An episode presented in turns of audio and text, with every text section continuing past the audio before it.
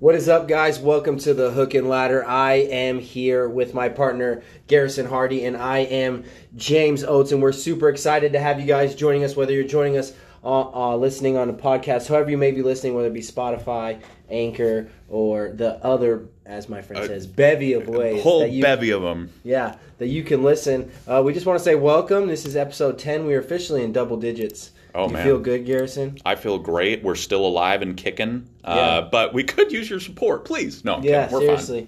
This coronavirus almost got us. No sports, no sports news to even speak of for a sports podcast starting up Yep. right in the midst of fine. this. Great time to get an audience going. My gosh.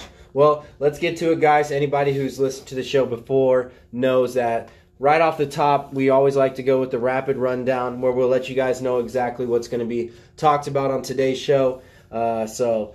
Um, here we go. Here we go. Let's hit it. Rapid rundown. A Seattle Seahawk could be on the move. Who is it? And let's hear some details about that. Why did the Red Rifle, a- aka Andy Dalton, go to the Cowboys? We discussed this. The University of Texas gave their football coaches a pay raise despite an academic pay freeze and financial uncertainty. Good move or bad move? Live sports are back soon. Which which ones and when? We'll let you know.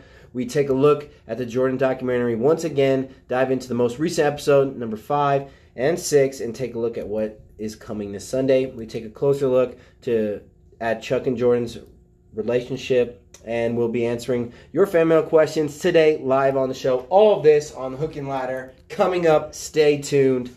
Do not miss it. Boom. But first, before we get to that first topic on our list, uh, we like to also include on this day in sports. Uh, and we took a look and uh, dug through the archives, as the people on Sports Center would, sh- would say. And I found that Willie Mays uh, was born on this day, May 6th, 1931. Uh, he spent the majority of his MLB career as a center fielder with the New York and San Francisco Giants. He won two MVP awards and played in 24 All Star games. I figured you might like that San Francisco one. Uh, growing opinion states that he was possibly the greatest all around baseball player of all time. What do you think? I think yes. If your birth is sports history, like you haven't even touched a ball yet, you've just breathed air, and it's a sports moment, then yeah, you're probably one of the best ever. And obviously, you know, being a Giants fan, and uh, we have a statue of him right in front of uh, AT&T Park, and so it's just, I mean, it's Pac Bell now, but whatever. This is off topic, but as a Giants fan, that kind of got me thinking, and I wanted to ask you what are your thoughts on Barry Bonds and his whole situation? Should Yeah. he be a Hall of Famer? Yes. Really? Yeah. Absolutely. I mean, unless you're just going to take out all of the 90s. Because everybody, everybody that was doing anything was doing it. Everybody's been popped now. You know what I mean? Right. Like, it's like, it's it was baseball in the 90s. People were doing steroids. Everybody that has a problem with Barry Bonds is turning a blind eye to somebody on their roster that they love and adore and refuse to admit. Um, you know, Sammy Sosa, Mark McGwire, uh, A Rod, everybody, uh, even some pitchers were doing it. You know what I mean? Right. So it's like, listen, if the dude who's going to go up there and throw a 103 mile an hour fastball at me is on, on roids, uh, while why can't I be on roids so that I could hit his ball a little bit farther? It doesn't Right. help with timing. It doesn't help with bat. Like maybe you could say bat speed, but the actual mechanics of hitting a fastball in the MLB, there's not a lot of humans that can do that. So Barry Bonds and the guy was walked so many times and still got that many home runs. So- 773? Was it? Yes, he. It was the season was ridiculous. I I remember uh, I went to a game and it was in fourth grade and they would not pitch to Barry the whole game. But then we had runners on in the seventh inning against the Braves and they had to pitch to him. And the very first pitch they threw in the strike zone, he just crushes a home run into the water. Like that guy was so special. I actually put him on a Facebook post ranking him uh, my number two p- favorite player of all time. Mm. Um, and that's behind Ken Griffey Jr. just because I wanted to be Ken Griffey Jr. when I was a kid. Right, right. I digress. I put an asterisk next to his name though. on the list just for the haters you know hey, Right, just so you guys know i don't you if you don't count the stats that's fine with me I no, I yeah, that was a little off topic, but I just thought, man, you look at those stats and you're right, it doesn't account for judging where the ball is going to go, reading the pitch, and then making contact with it. So, in any case, a little off topic, wow, but here we go. Uh, the first one on the list, we talked about a Seattle player leaving, and uh, we've talked about him before. Jadeveon Clowney potentially leaving Seattle. Uh, this is an article uh, by ES from ESPN.com, uh, and Caleb was kind enough to uh, message the page about it. While J, J, wow, can't talk today. While Jadeveon Clowney remains open to re-signing with the Seattle Seahawks, the defensive end would have to take a significantly decent pay cut to make that happen uh, than the team previously offered him in order to re- uh, for the reunion to happen. The Seahawks have not shut the door on re-signing Clowney, Clowney, but it's not considered likely, in part because of their financial situation. General Manager John Schneider has hinted at the unlikeliness in a recent public comment in which he'd spoken in the past tense about the Seahawks' effort to re sign Clowney. We took a good run at it, Schneider told KJR AM last week. It didn't happen. He's a great guy. He, he fit in great with the locker room, did a really nice job for us, but we need to be conducting business, and he just was not in a position to make a move. So we gave it a run, and now you've got to keep going, and that's what we've done. So that does sound pretty almost final, even though it's not final yet. Yeah. When you look around the league, where's a guy like Jadeveon fit in? Uh, we've heard rumors about the Philadelphia Eagles potentially. Um, I don't know. Are there any other rosters where you think instant impact for Clowney? Um, I mean, as we kind of touched on it a little bit, he was a little bit on topic for us last week. Um, I think it just depends on the system. I think the Redskins could be a good place for him. Ron Rivera, very uh, good coach, defensive minded coach, and um, did a great job with that Panthers defense back in the day with Luke Kuechly and that group of guys. And um, I think that they've taken a risk on some older players. Did they sign Greg Hardy? They did for a moment. Yeah, well, I don't. was on the team. I, yeah, I don't know if he's still there. Quite Well, honestly. no, he's not. He's Oh, not. okay. But uh, he had a stint with the Cowboys since then. But Hmm. I digress. I think that the Redskins could be a place he could land. Uh, another person I could see possibly making a move on a player like that. I don't know. Maybe the. I feel like the Rams are like the Yankees. They just keep signing big names on the defense, and um, maybe they'll do it. Yeah, but that brings into question the cap space, especially looking at uh, the asking price. He's got, you know, close to 16, 17 million a year. Um, and you look at that roster with, uh, you know, Donald, he's going to get paid. Uh, Dante Fowler's going to get paid. Uh, Jalen Ramsey, even though I would argue he's probably not worth it in recent seasons, uh, might get paid. might get paid. Uh, and then you look at the offense as well. A team that kind of jumps out to me, and I don't know why, is the Dallas Cowboys. Um, you look at that defensive front, you know, Sean Lee, even though he's a liability with his injuries, he's still just a stud up front. Uh, you've got, who's the Boise State linebacker that's from around here? Uh, starts with an E. I can't think of his name. Anyways, he's turned out to be The a Rams, Cowboys. Cowboys. Okay. Yeah, he turned out to be a bright spot as well. Um, there's just a lot of pieces up at, on that front, and they've already got an excellent defensive end as well on that. So if he could fit in there somehow, um, there's a spot for him, if Jerry Jones is willing to open up his checkbook a little bit like he has been in the past. Um, well, he hasn't paid his quarterback. that is true. So, So- why not spread the money around a little bit more? I don't Uh. Maybe I guess that would help. And I mean, he just paid seven million dollars to a backup. We'll get to that later. Yeah, yeah, oh, as in right now, actually. So, anyways, Jadeveon Clowney, um, I could see the Eagles too line him, line him up with Fletcher Cox uh, on that defensive front. Uh, they've got a decent core of linebackers.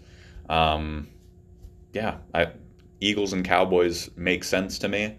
Um, Redskins actually sounds like a possibility too, uh, as far as fit goes. He could maybe mentor the young guy, even though the young guy's probably going to outproduce him by a lot. Um, in any case, the market is there for Clowney. Maybe the Steelers. Maybe the Steelers they've They've got they've lost. the other Watt over there, yeah, so yeah, they've got some room on the defense for some money. yeah. They're like we said, a lot of there's a lot of interest out there. I'm sure for him. I just think the asking price is probably going to have to go down in order for him to land a spot. Yeah, absolutely. Uh, he said he's he's going to be patient and find the right fit. So he could be waiting a while too. We'll see. Yeah.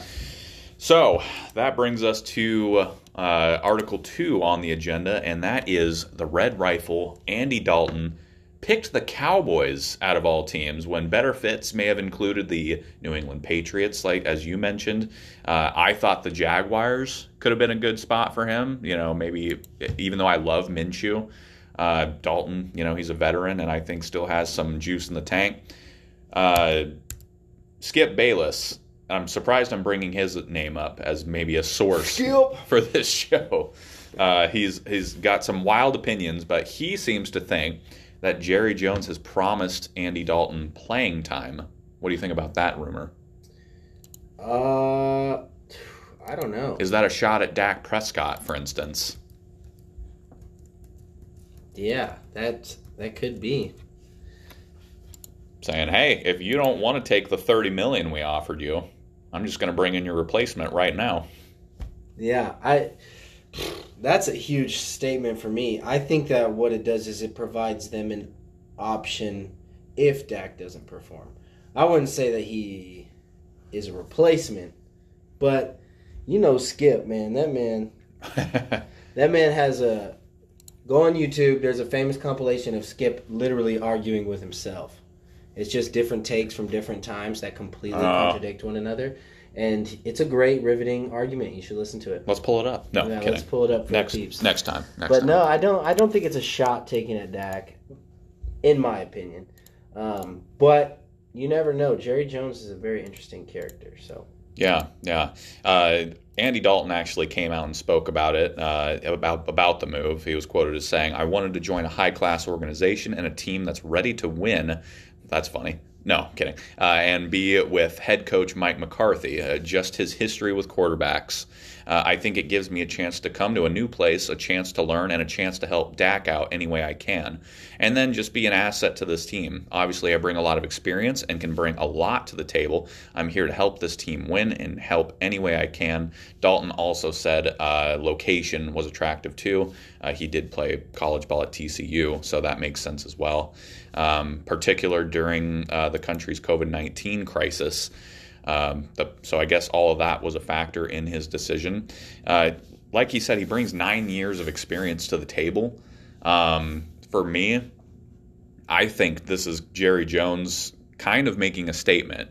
Um, in, in the end, I think he would much prefer Dak to sign that $30 million deal uh, per year and stay with the team uh, because he believed in Dak enough to draft him, uh, and they've rode with him ever since. So I think they want to keep him.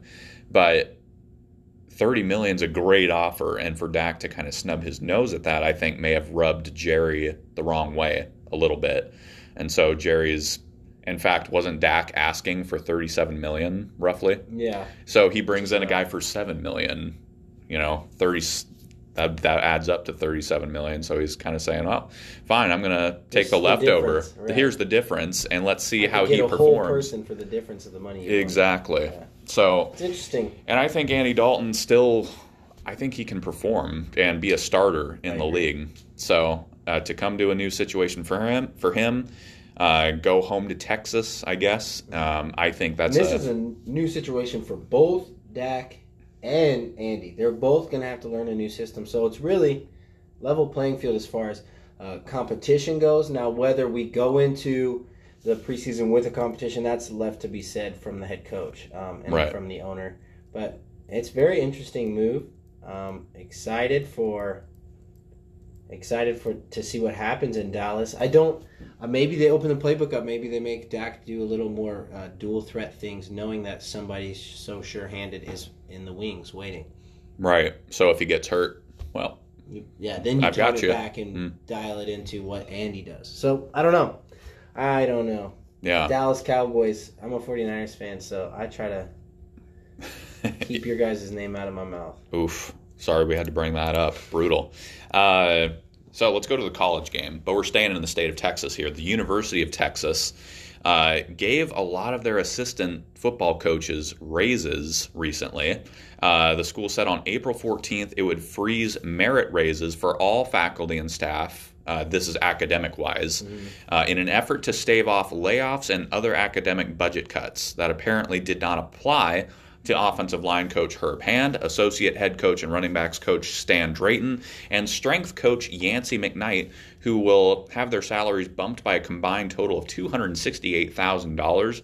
Uh, they will now make more than $500,000 annually. The median salary of a UT employee is 60,000.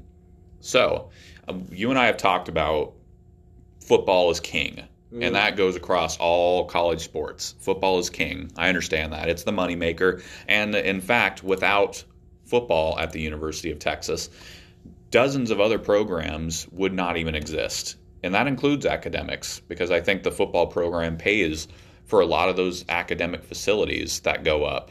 Um, and it, it's a marketing tool. It brings in thousands upon thousands of students who just want to be next to a good, a big football program. That you see it back in 30 for 30 where they talked about the U. Um, those guys essentially paid for a lot of the U's academic programs. So, it, but it still feels wrong. I don't know what, especially in this climate. What do you think? I think, um, I think it's fine. Really? I think for me, it's a.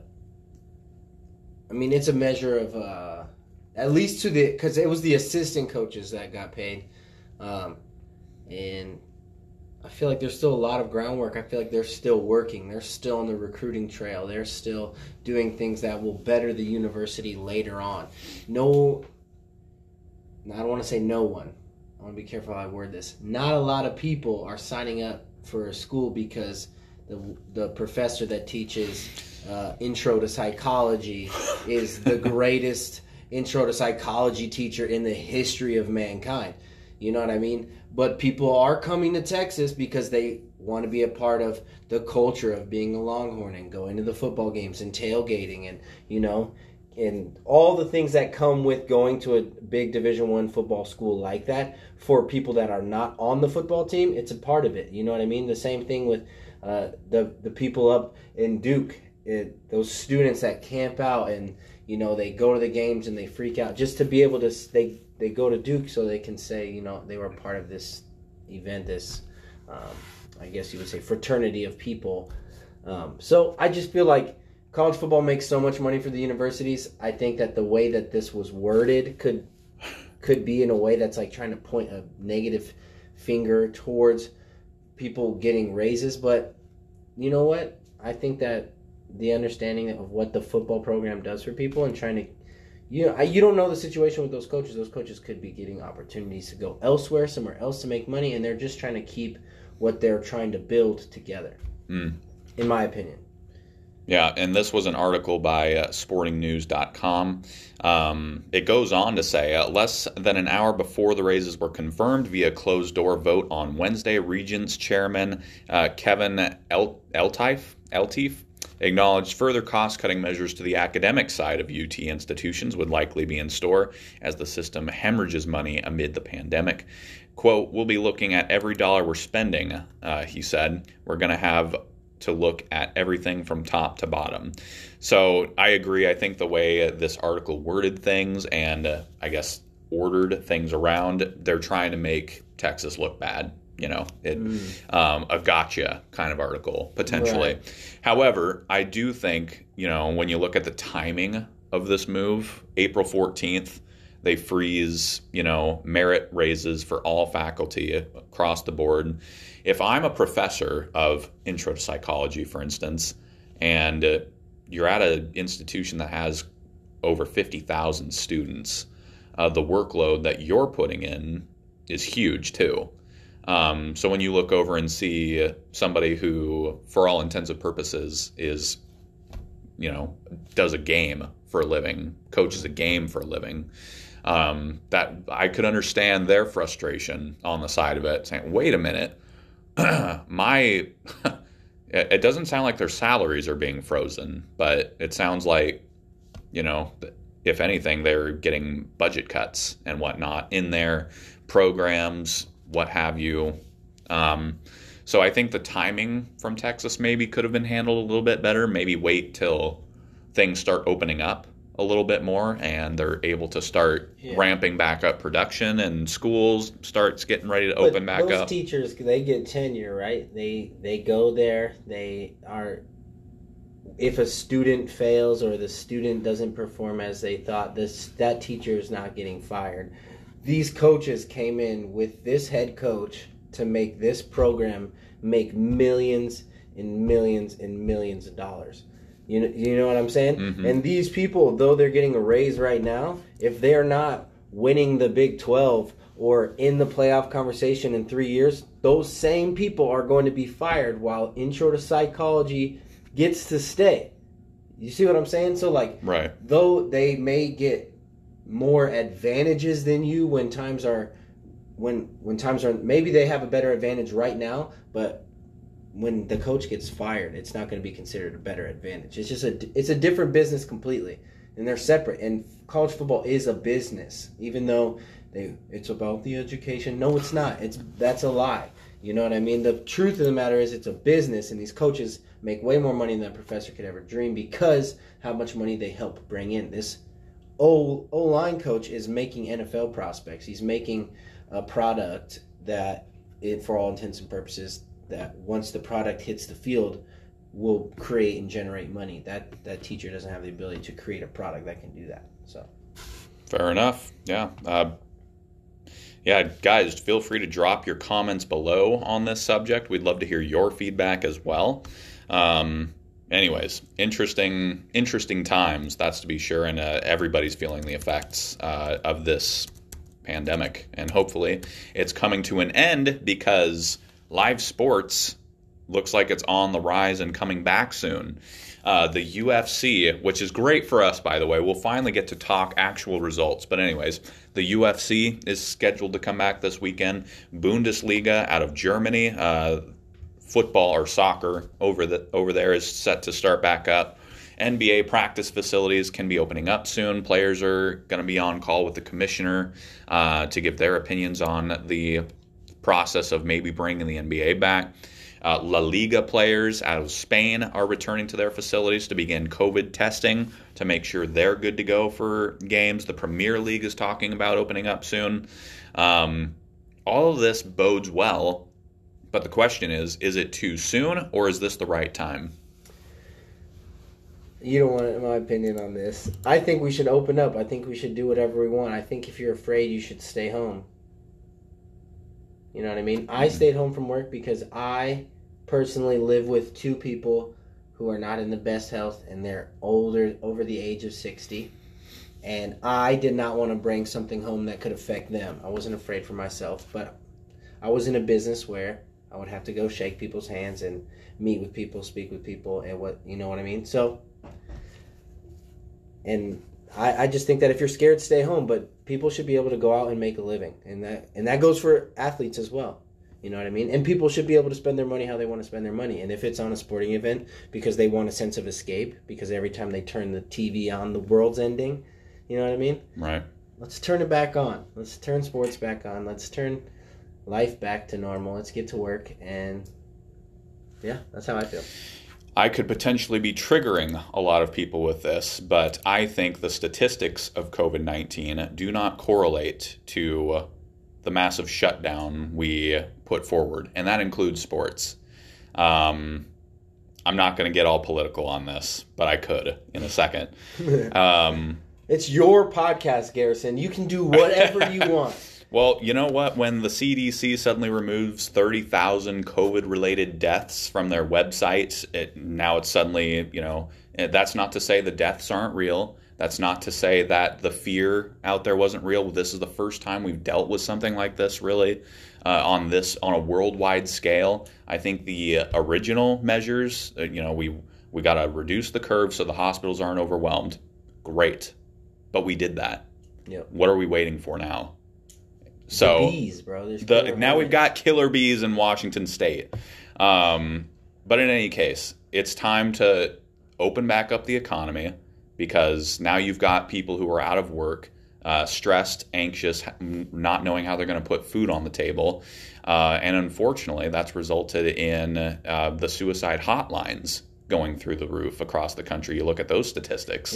Yeah, my body, my choice. Should be across the board. I let me make my own choice. Yeah, own yeah. Unless it's uh, well, I won't get into yeah. that. I won't. we won't go there either. But I'm just saying, But- if that is the standard, then let me do what I want to do. In any case, I do not think this is too soon at all. Um, on top of that, they're likely not going to allow fans into these venues, Trash. which I think is ridiculous. You look at the statistics for the states that have not closed down. There's only eight of them left. Uh, Utah was one of them, for instance. Wyoming was South another. Dakota. South Dakota. Shout out to all the South Dakota homies that listen. Uh, there Appreciate is you guys. no evidence that they had a higher rate or anything like that. And there's no evidence that the states that did lock down uh, effectively dropped statistics. There's no evidence for those, you know, those things. So, People think what they want to think, but you know what? but that's how I feel on it. It's time to bring back live sports. It's time to open things up. End of discussion. And that is the last time I'm going to bring up COVID in this show Ever. ever. That's when you get COVID. You're out. Moving on, let's talk about sports again. Yeah. The Jordan documentary, episodes five and six. Did you get a chance to watch these? I watched episode five. I didn't get to see episode six. You suck. I am Anyways, son of a ding. episodes five and six.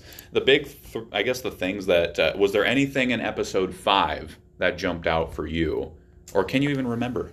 No, I think that I mean there wasn't anything that like blew my mind. I feel like the beginning episodes were more of like, oh my goodness. But now I'm just starting to get used to the absolute like craziness that this basketball team had to put up with. It's just Yeah, it, I. Uh, the I assume the thing you're talking about is with the media this time Right. with Jordan. Um, so for those who hadn't got a chance to see uh, episodes five and six, uh, you should spoiler alert. spoiler alert. Uh, jordan took a break. Uh, they the bulls were down two zip to the new york knicks. If was this the eastern conference finals? I think it was.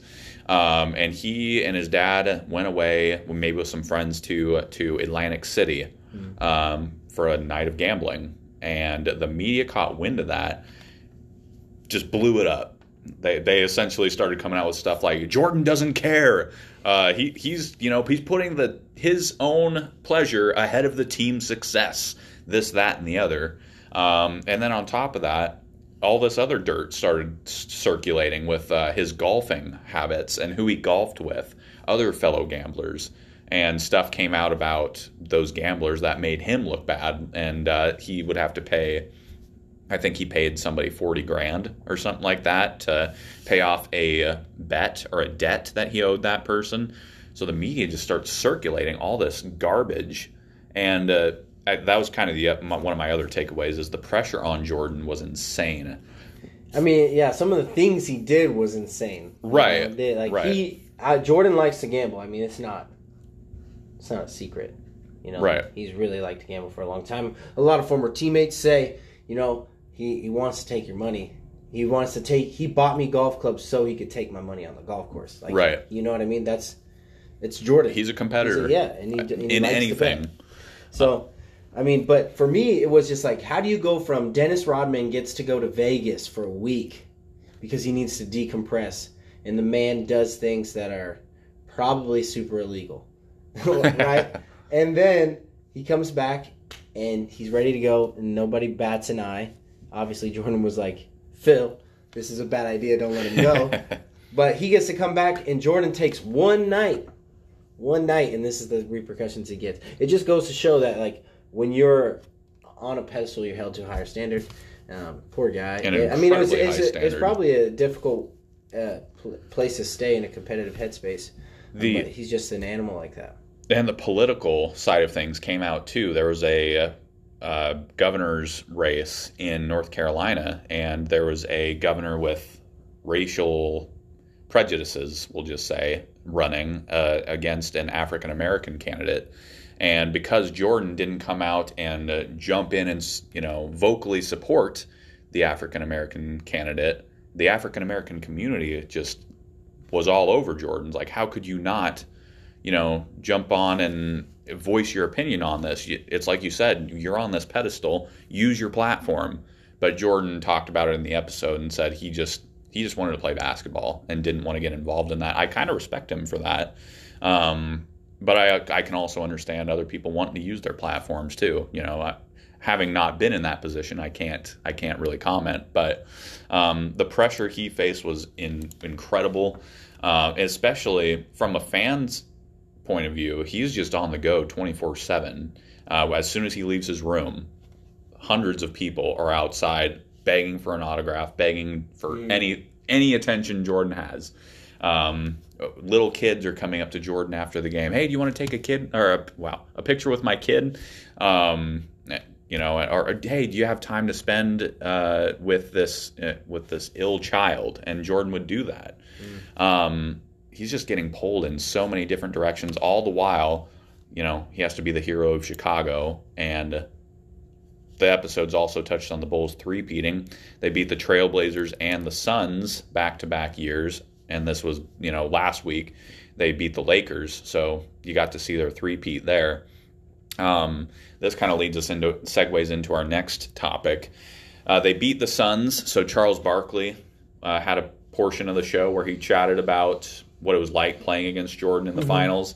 The Suns actually did pretty well. They took the Bulls to six, beat them twice in Chicago, if I'm not mistaken, or maybe it was once in Phoenix. I don't remember exactly. But uh, this is where the story came out. I hadn't heard of this, where Chuck and Jordan, their relationship is splintered. Um, I don't know. Have you ever uh, done any research, I guess, with Charles and Jordan and their relationship? Yeah, so. Okay, so Chuck on TNT basically just talked about the way that the Hornets were being constructed, the way that the team was being ran. And he was just said that he didn't think that it was he was doing a good job, that it was the best. And um, I, I, see you've got a quote here um, from from Chuck. If you want to read that, so this kind of explains, you know, how he wanted to do his job. He didn't think that you know you never know how people are going to react. Yeah. So um, this article um, basically talk is from uh, David Aldridge of the Athletic. Um, the second half of the first quote basically says, He's the greatest basketball player ever. Uh, I miss Michael. I love Michael. I wish him nothing but the best. But obviously, he didn't take kindly to some of the things I've said about his management skills, and that's unfortunate. That's unfortunate, but I've got to do my job. He goes on to say, don't you have friends who you're not sure how they're going to react when you're honest with them, especially somebody on his level? And like I say, hey, I love the dude, but he's the best I've ever seen. It's unfortunate the way things went down, but I'm going to try to do my job. And actually, my criticism was about the people around him. I thought the people he hired around him were too many yes men. That was actually my statement, to be honest. I thought the people around him, they wanted the private jet, they wanted the steak dinner, they were always going to be yes men. And um, obviously, this is just Charles' side of things. I don't know the back and forth. I don't know Jordan's perspective on it. I know Jordan holds grudges. Ask Isiah Thomas. this is true, which is also you should check the earlier episodes because you can tell it's still icy. Um, oh yeah. I I honestly believe this. What Charles is saying. I mean, you. I think Jordan is such a fiery competitor that if you go after his competition, and let's be real, the Hornets have not impressed ever since he's been a part of it. They haven't done anything. They've made it to the playoffs a couple of times. And they had Kemba, who was a good piece. They had they had uh, one year Kemba Walker, Big Al Jefferson, who had an All Star type season. Um, the thing I'll always be super critical about Jordan of is that draft pick of Michael Kidd Gilchrist when they had guys like Andre Drummond on the board, uh, Bradley Beal on the board, and they picked Gilchrist second to me that just shows Jordan's lack of awareness and and in the 2K game, Kidd Gilchrist was good in the. You remember that? Did you play 2K that year? yeah. Where you had to play against him in the All Star game if you create a player. Yeah, he like yeah. got buckets, dude. And yeah, I was like, this is bull. It never came to be in real life. But of course, which Jordan must have been playing the game 2K and was like, I got to get this kid. That's right. I mean, just look at the guy's jumper form. It, whatever. That's beside the point. In any case, it's obviously easier said than done to be an NBA executive. Right. You know, you think a guy's going to translate one way and it just doesn't pan out. We see that all the time. But Jordan just has not been able to put it together. Charles, he's a straight shooter. Jordan's going to hate you now too. Probably, he's going to write into the show, and if he does, if hopefully he'll do an interview with me, that'd be great. Oh no, he's going to hold a grudge, but he'll do it with me. oh, okay, okay. I he'll talk about that stupid redhead on the show. Whatever. um, I, I think Chuck, you know, he's a he's an honest guy. He's a straight shooter. I think he's kind of calling it like it is right now, and that's unfortunate. If that's the way, wrong. yeah, he's not, and that's the thing that if Jordan can't handle that kind of criticism, that's super disappointing in my opinion. So Yeah. In any case, maybe something else will come out about it, and maybe he'll respond. Um, but time will When, tell. but when you're that successful of a person, you can really choose who you surround yourself with, and he probably surrounds himself with people that have His- the opposite his- to say about him, right? So he's getting the these yes men to feed into his ego, and then somebody it feels like a shot across the room, you know, right. like oh you don't know what's what's going on here. Everybody here thinks we're headed the right direction. It's like well, Do you? yeah. so The- maybe Chuck was the, right. uh, the league standings suggest otherwise.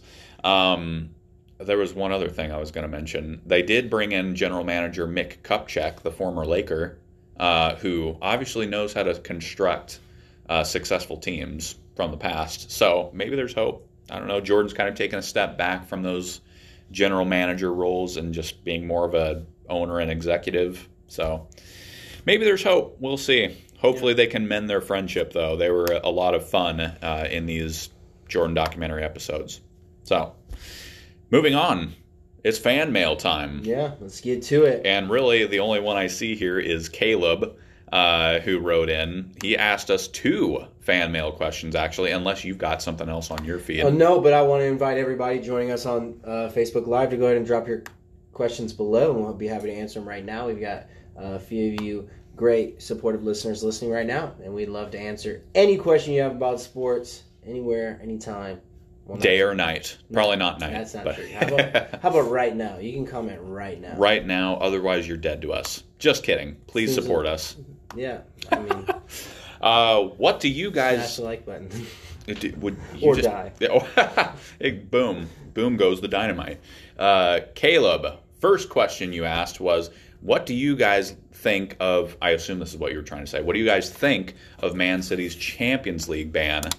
Uh, James, do you have any thoughts that come to mind on this ban? I mean, they're banned from Champions League competition for a few years, and as a result, you've got guys like uh, Leroy Sané moving on from the team, going to a Bundesliga team. Granted, he's from Germany, uh, but he's off to it looks like. Um, uh, Bayern Munich. That's what I was trying to say. Uh, on a five-year contract. There's rumors that Kevin De Bruyne might be leaving Manchester City as well. Uh, so this is really kind of destroying the team. Yeah, um, you know, it's quite an interesting situation. I know um, there's some information coming out that they were having talks with Barcelona about selling nine players to Wow. Barca.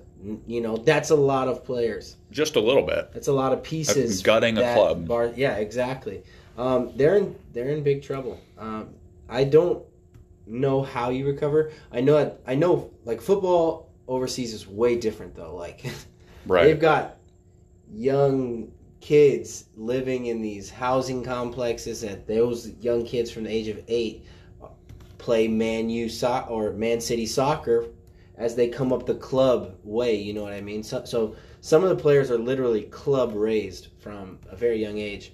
Um, if you've ever seen like documentaries on like like Lionel Messi and stuff, he played for some clubs like that um, growing up, and so it's just it's a, it's a different way. So could they um, be okay years down the road? Yes, they're kind of built that way. Could an American professional sports team rebound? I don't think so. I think it, they would just fold.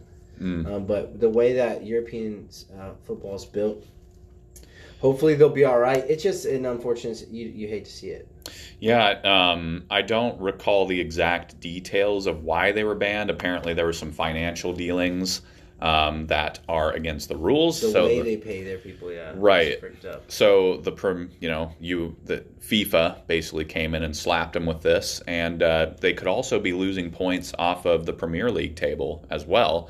So that affects their position for future uh, UEFA championship runs.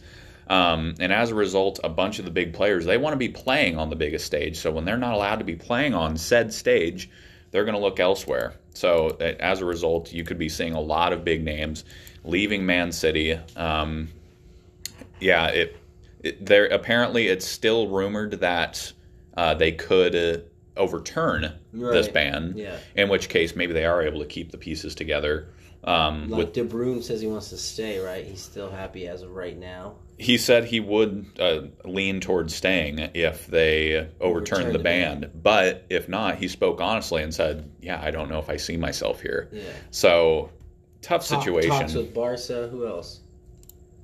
Um, he wa- he was in I'm- talks with a couple with about a couple destinations. Hopefully, Tottenham Hotspur. No, just throwing that out there. you guys are really trying to climb out of eight that eight spot. You know what? Let's just ignore that comment. Here we've got an article that says that Barcelona yearns to sign Kevin. They're yearning. That is that is, That is- that's a deep. That's from your loins. You know that's that is something. Let's else. never speak of this again. My goodness. So, right, anyways, question number two, fan question number two. Uh, Caleb also asks us, um, "What are our top five NBA teams of all time?" Now, this is a huge question to just throw out. I feel like I need to like it's unfair, really. decompress, and I need to I need to write a book about it. Um, but also, we've got some questions coming in from Jordan Merritt, so we'll just go quickly to Caleb's question, and then Yep. I'll read uh, Jordan's question here. Perfect. Uh, so, top five great NBA teams of all time. He, he brought up an example, the 96 Bulls. I, w- I would agree with that. Um, although you could look at earlier Bulls teams as well, quite honestly. Um, but I think the the second uh, pair, the second of the two three peats, uh, that was probably the better constructed roster. Uh, even though they were starting to get up there in age, I mean, the, the results speak for itself. Yeah. So uh, I would probably put that team as number one uh, out of the top five.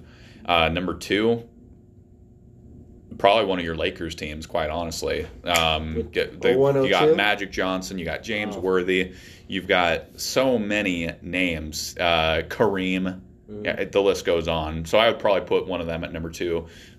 Boston Celtics, though, could easily be the number two as well. I Are, think we those are are, you just ranking, ranking franchises or specific teams? oh specific teams. Okay. Yeah, I don't know what year that correlates to what I was just mentioning. Oh, okay. Um, but uh, you look at those, you know, '80s Celtics with Bird, McHale, Parish. Um, I know I'm li- leaving off other people as well, um, but they would probably be in my top five as well. Uh, I think I got to throw the Warriors in there with KD. Um, not because I, it is what it is. Yeah. That that roster is just insane. So they've got to be in there as well. Um, and I think you got to throw in that Miami Heat team potentially uh, with LeBron, Well, uh, if Wade. do that, you got to throw in that Spurs team. I was going to put them at an honorable mention at least. If I would probably put them at number five. I'll say Jordan it. Merritt says 96 Bulls, 2002 Lakers. Ooh, Spurs that's a good have one. to be there, he says. So Okay, he's with you good. with the honorable mention. I say the 2014 Spurs. That's probably the best I've ever seen a team play in the playoffs ever. Yeah. Um, so I would put them up there. But now that I think about it, the Shaq and Kobe Lakers may usurp uh, Magic's Lakers 80s just with how dominant yes, they were. sure. So I would probably switch them out and put Yeah. them up there. I think my I think I think Jordan Merritt, he's a very good friend of mine, is reading my list. I, you know, I've got 96 Bulls, 2002 Lakers, as he commented. Both those we talked about pre-show Right. were my one and my two. Right. And then uh, going into number three, I, I am going to put the KD, Steph Curry, Klay Thompson Warriors. Um, just because of the talent that's on that roster is just bonkers. And then I'm going to go with 80s Lakers. Um, so you, I just feel like Spurs, they make well, just the La- just the Lakers in general. Just like you could just say the team that had um, Magic and Kareem. That team, I feel like they were so good. I would actually put them over the Warriors. So I would probably go Lakers, Lakers. Oh gosh, Then a little State. bias showing then here. back to the Lakers. I'll go back to the Lakers uh, for um, Jerry West and Wilt Chamberlain. okay, You know, but you could be saying this about Celtics teams 70s. too. No, I hate this. I will never put the Celtics. on. I understand you hate the Celtics, but you look at the talent on those rosters, and for them to not even make your top Okay, five. fine. I'll give an honorable mention to. I'll give an honorable mention to Uh, Kevin Garnett, Paul Pierce, Ray Allen, that Wow. team, Rajon Rondo. I'll give them an honorable mention. They're one of the. That was a great final series. They were a great team. they were a great team. back to back years, good series. So Um, Yeah. Would you put them above the other Celtics, like with Larry Bird and all them? Ooh, Caleb Lefevre drops. Would I put the those Celtics with the old Celtics? You're saying? Yeah, I think above. they would whoop the old Celtics but. Oof. Drop it in the comments. Greg Hardy, would the where Celtics are you? from the '80s lose to the Celtics of the early 2008. Uh, Greg Hardy, where Or are you? 2008, yeah. You'll you'll under you know the old timey Yeah. basketball better than I do. Yup. Steph, Klay, KD, top five. Jordan Miller says yup. He mentions the 86 87 Celtics. Caleb's uh, one of our fans. His list is this. Uh, he got the Warriors at number one. Oh Uh, my 16 gosh! 17 at number one. Garrison's not going to like that. No. He's got 85 86 Celtics at number two. Disagree. I dis- that is not correct. I one I hate the Celtics. That's just because I am a Lakers fan, so I hate it's in me to hate them. Two, I think that Larry Bird was a great basketball player. Um, I think that Danny Ainge was a good basketball player, but I don't think we talked about this earlier before the show started. I don't think their play styles would translate into a best best of the best conversation um, uh, as far as competitively who they were playing. Obviously, Magic and the Lakers. It was just Lakers Celtics the whole time. So I'm not sure of what the level of skill was at the NBA at that time. I'm just saying. Okay, then he's got 95 96 Bulls, a great team. It's a kind of just like the ripe season, I guess, as far as age for everybody on that 96 team. Mhm. A lot of people Right. agreeing. And then 86 87 Lakers and 71 72 Lakers. So he's got he's got the Jerry Man. Wilt and he's got Yeah. the Magic and Kareem. So I appreciate those two Lakers rounding off your top Can I respond to the Warriors thing though? I'm sorry, but Caleb. that 80 win, no question. who He said the 80s win, no question. Oh. Caleb said that. Man? Question, best NBA Man. coach. Ooh, Jordan Merritt drops a question before you go into your next thing. I'm trying to make sure Yep, that yep, we appease yep. the fans because just so you guys know, we're using OBS streaming, so we are a little bit delayed as far as seeing the comments and what you're seeing. So we're trying to respond to you as quickly as we can. Um, best NBA coach of all time, Phil Jackson. No, Gregg Popovich. Why Gregg Popovich? Because Gregg Popovich uh, had to get, he had to build from the ground up, essentially. Whereas Phil Jackson walks into, oh, I've got Michael Jordan. Great. Oh, Scottie Pippen. He walks into these franchises with already great players set in place. The triangle, great. That I'm all for it. But then we've also seen how the triangle, you know, resulted in New York, for instance, when he tried to be the GM kind of thing, and that kind of tainted his. Uh, But the Knicks are a cursed beast, so you can't like okay, then leave them out of they're it. cursed. It's not He his fault. he walked into some, you know, arguably two of the best players of all time, and he also had Shaq as well. With the Spurs, you know, they built. He helped. Gregg Popovich helped draft Tony Parker and Manu Ginobili, guys that were taken late in the second round of the NBA draft that nobody else saw the potential in. And you look at his system and the culture that he's implemented in I that. feel bias in every Uh, absolutely biased, but it's right. You look at the culture that he's implemented in San Antonio, a small market team where Phil Jackson had, you know, Chicago and LA meccas of the basketball world. Um, Chicago was not a mecca before him. They they won with they already Doug they were already time. heading in the right direction though with Phil Collins. They didn't Collins. win with Doug. Phil. Doug Collins. You yeah, said Phil Collins. Doug Collins, sorry. Yeah, They were already Phil heading in plays the right. music. they made it to the Eastern Conference Finals before uh, Phil even arrived on the scene. He was an assistant at the time, so the pieces were there. Uh, and he, you're right, he implemented the correct strategy to get it going. He's, Phil ne- he's number two for me. Here's an exciting fact that Caleb drops. Fun fact: Phil Jackson coached NBA basketball for 20 years with zero losing seasons and only was swept one time. Well, Gregg Pop, I don't think Gregg Popovich has had a losing season other than his first season. So, I guess I don't see the point of that argument. 20 straight winning 50 But win seasons the by is- the way. Okay, so if the question was who was the best at assembling pieces late in the draft, then sure you could say that you guys were you, that you, Gregg is a good answer for best coach of all time. But apart from that, like Phil always had a way of making his players feel comfortable that they wanted to stay and be a part of what he was doing. For whatever reason, Kawhi wanted out. For so, whatever so reason. that's the only guy we're going to so point if to. Gregg Popovich could keep Kawhi, then he would have more rings by now. Kawhi walks into to Toronto, a team that was a good team, but no business being in the finals, and and wins a title. So I'm not sure the exact statistic on this, but let me look it up. The it's basically the Spurs could lose the next some hundred odd games, hundreds and hundreds of games, and still have a above 500 record. with That's Gray. I'm not saying he's not a good coach. I'm not saying he's not a good coach. I'm just saying he's not Phil Jackson. That's like you're right. He's better than Phil Jackson. no, he's not. Yes, no, absolutely. That's like 20 straight seasons of 50 plus wins or more with a less budget than some of the big market teams.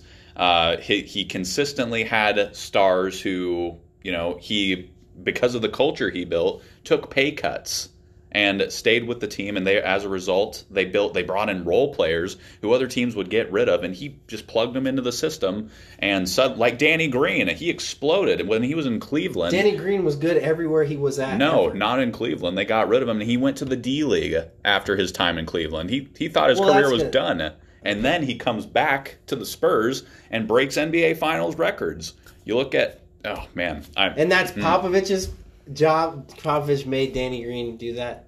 his system did absolutely.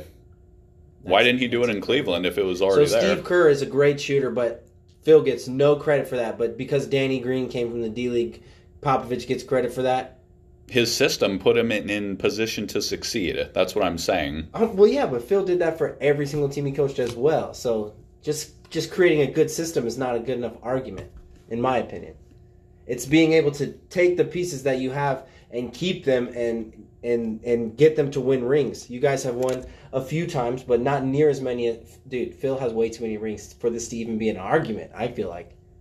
Well, oh, so he had what? He won six in Chicago. So we're going for the ring based argument now. That's what we're going with. Yeah, yeah. And that's it. For me, So in other For words, me, Bill yeah. Russell's better than MJ. I mean, he's got what eleven rings. no, and- we're not talking about individual players. We're talking about coaching the whole team. So you're responsible for the entire outcome. Yeah. So Yeah, Jackson's better. Well, Look, the yeah. When people you walk into those stud players, I mean, sure. Yeah, Gregg Popovich would probably have won the same amount of, of rings with those guys. I don't think so. No, No, I think Kobe would have left after the three peat. Mm, I don't know. Kobe man. wouldn't have got along with Kawhi or with uh, Gregg. I don't, dude. There's Powell plenty of there's plenty of interview. there's plenty of interviews where Kobe was talking about how he wanted he, have loved for Popovich. Pop, yeah, yeah, because they could talk about wine together. exactly, exactly. But he when they were doing the All Star game, All Star weekend, Popovich is the head coach, and Kobe or Pop asked Kobe, "What do you want to do here?" Hey, And- our one of our nice fans says Rodman was on his way out of the league, and look what Phil did with him. That's yeah, that's a good point. Yeah. But I mean, I could point to guys like Boris Diaw who come to the Spurs and suddenly they're rejuvenated. Um, I feel like okay. I feel like he did a good job with putting people in spots to be successful, but I don't think that you could say that Phil Jackson didn't do that either. Oh no, I completely agree. You look at that triangle, the way he implemented the triangle, and in, in the Jordan documentary, Jordan and the other guys talk about how Phil got Jordan to realize he could pass the ball to his teammates, and that look what it did. It made them just so much more successful. So I'm not saying Phil's a bad coach. No, you said he's number two, and if you're Behind not first, you're last.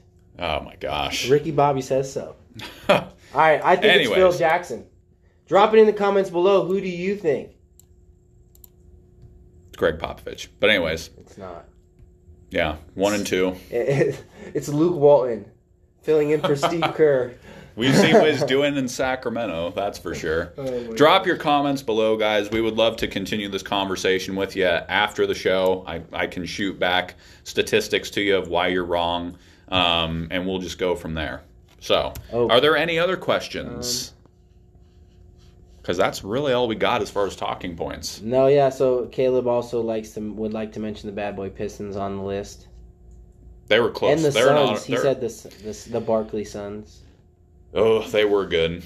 They, I would say those two are honorable mentions in the top 10. Yeah. So, in case you guys missed it, Phil Jackson, we decided that he is the greatest coach. Of all Wrong. time. Wrong. Okay. But Who's the greatest football coach of all time? pro? hmm Oh my gosh. I'm on the spot here. I would have to think. Who's yours? It's? Bill Belichick. That's true. His but name there's is Bill Walton. and you know what he reminds That's me of? You know what he You know he who he reminds me of Gregg Popovich. Yes, Don't say that it. I knew you were culture. The it. Spurs and the Patriots are absolutely have a similar culture. Oh, so you're a Patriots fan now. no, I'm not. I'm just But- simply admiring of their culture that they've built. But to use this against him, he walked into Tom Brady, the greatest player of all time. uh, No, he didn't. He I drafted him. I, was in- gonna say he drafted him 198th overall. kind of like we drafted Tim Duncan, but what? Oh, so now the it runs deeper. Okay. But in any case, he built a culture in New England, and he is totally readily getting rid of stars left and right in favor of bringing in lower pe- priced veterans who fit his system, kind of like Gregg Popovich. Whereas Phil Jackson's like, I need Shaq and Kobe. He Oh." never said that. He never said that. He- you're right, he didn't. He's a good. did. I think that he's a good leader, and and I like the I the way that he uses like his interest in like studying like Native American history and things like that to to use as a coaching tool, and it talks about how he connected with players in a really interesting way. That's why I think he's the best. Now, did he win a lot? Yes. Did he have two of the best players of all time? Yes, but I think that he would have been a good coach regard. I think he's a great coach regardless. I agree.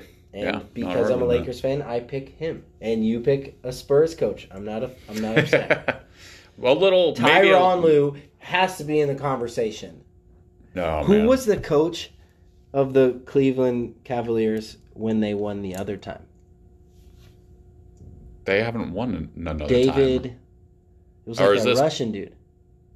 Oh, you're right. Oh my gosh, I thought they only won it once for some reason. We're speaking about coaches we can't remember. They didn't. David Blatt. Is that his name? Mm-hmm. No, I don't think that's his name. Yeah, it's Blatt. No, Look I it think up. That's like a GM. No, pretty sure it's Blatt. Guys, if I'm right, he owes me ten grand. That's not happening. David Blatt, American Israeli basketball coach. Oh my gosh. Yep, Yep, you're right. was. It is. Interesting. Okay, that guy is just He got fired because the Cavs lost, though. yeah. That's Immediately. Yeah, yeah. That was a tough hire and fire. That guy, my gosh, he is has to be in the conversation. I'm just kidding, but seriously, where did he go? Well, he got fired and went back to coach in Israel. Oh. So That sucks. that's where he is. I hope you made a lot of money, buddy. Anyways, we got a little off track here. That's Hey, uh, Caleb says. Caleb says, Pop had a year so bad that you guys had the number one pick.